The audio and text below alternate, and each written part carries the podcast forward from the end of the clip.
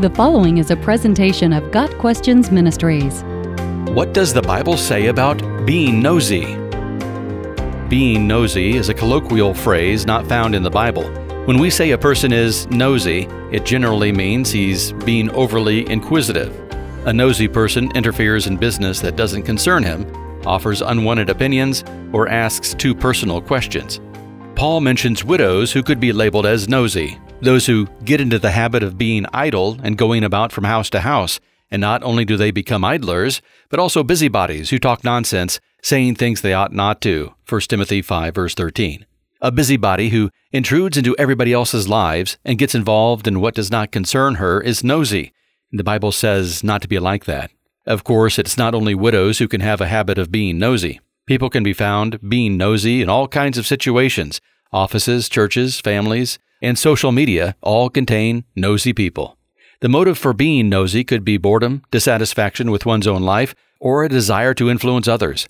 Paul's solution for the busybodies in Timothy's church is the same solution for nosy people today find something profitable to do. 1 Timothy 5, verse 14. Being nosy may seem harmless enough, but it's interesting that the Bible associates idleness with evil. Paul tells the women in Timothy's church to be busy with their own families and so give the enemy no opportunity for slander. 1 Timothy 5 verse 14. The writer of Proverbs says, A perverse person stirs up conflict, and a gossip separates close friends. Proverbs 16 verse 28. And Paul equates slander and gossip with foolish, malice, and even murder. In Romans chapter 1, sins that lead to spiritual death. People can ask personal questions in an attempt to offer sincere counsel or help. This is not being nosy. A nosy person is trying to ferret out personal details they can share with others for the sake of entertainment. It is important not to be nosy or to be friends with someone who gossips because bad company corrupts good character. 1 Corinthians 15 verse 33. And it is easy to be hurt by someone who is only interested in being nosy.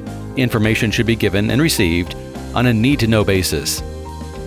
Got Questions Ministry seeks to glorify the Lord Jesus Christ by providing biblical answers to today's questions. Online at GotQuestions.org.